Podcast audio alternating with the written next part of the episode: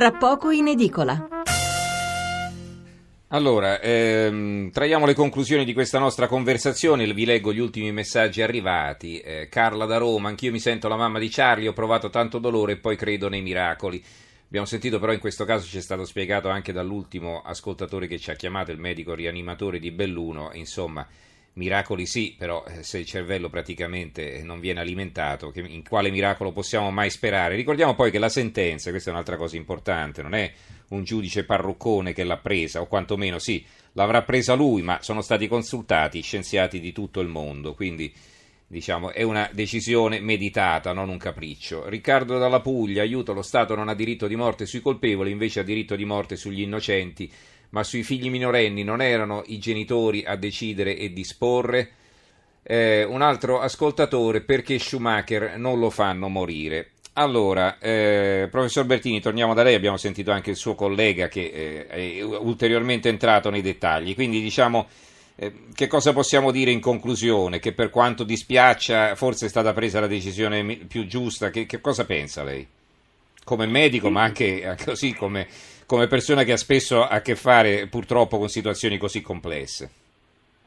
Io voglio naturalmente parlare non a nome dei rianimatori, che sicuramente sono i, quelli che hanno più vicino la, la, la, gestione del bambino. Io parlo un pochino dei medici che stanno dietro ai rianimatori, eh, che si occupano di malattie rare. E io mi sento tra questi. Noi siamo impegnati eh, con, eh, con grande interesse e passione per le malattie rare in molte di queste malattie degenerative esistono adesso terapie sperimentali che stanno dando risultati strabilianti e quindi è, è, è un settore, questo della medicina, che attualmente sta assistendo a, una, a un importante impatto eh, a, sulle malattie, su molte malattie rare. Quindi il contesto è un contesto di estremo eh, interesse, di estrema passione e di estrema dedizione a cercare di guarire queste malattie. E quindi è all'interno di questo contesto che, nascono, che nasce questa vicenda. Mm-hmm. Allora, eh, professore Eusebi, a lei le conclusioni. Ma innanzitutto io muoverei da questo. Non ci sono condizioni di deprivazione esistenziale in cui si possa definire un essere umano un mero ammasso di cellule o si possa dire quella vita non ha dignità. Ecco, io credo che il problema non è impostato bene da questo punto di vista. Tutte le volte che l'umanità eh, ha cominciato a domandarsi se una certa condizione di vita ha dignità, ha fatto sfracelli. Il problema deve rimanere eh, eh, limitato all'interrogativo drammatico se eh, l'intervento terapeutico che si può proporre a questo bambino abbia nei benefici che può portare un effettivo contenuto di beneficio, se quindi sia proporzionato.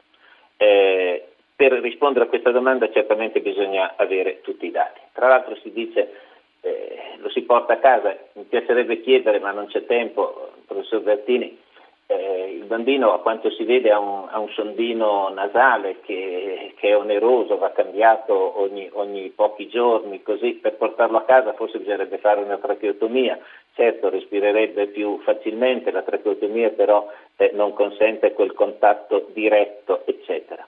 Eh, ci sono eh, quindi da valutare tutti i profili eh, concreti. Eh, su questa base credo di voler ribadire quindi la diversità tra il problema angoscioso che pone una scelta in queste condizioni anche rispetto appunto al parere dei genitori e qualsiasi eh, tentazione di eh, muovere da una eh, banalizzazione eh, del valore della vita quando è una vita malata o quando è una vita che porta a menomazione. E anche in questo senso, torno a un concetto che avevo espresso all'inizio, c'è bisogno di qualche rimodulazione di quella norma troppo ampia del progetto date in discussione sulla, sul dovere di astenersi del medico eh, a prescindere dal consenso del malato sulla base di terminologie che sono davvero un po' troppo estese. Allora, eh, gli ultimi messaggi, eh, Paolo da Torino, e allora i 17 anni di, Elu- di Luana Englaro, ancora Renzo da Trento, argomento il bimbo vegetale, è chiaro che se non c'è coinvolgimento si opta per l'eutanasia, ma capisco anche i genitori che hanno un legame con il bambino che non è misurabile con i metodi tradizionali.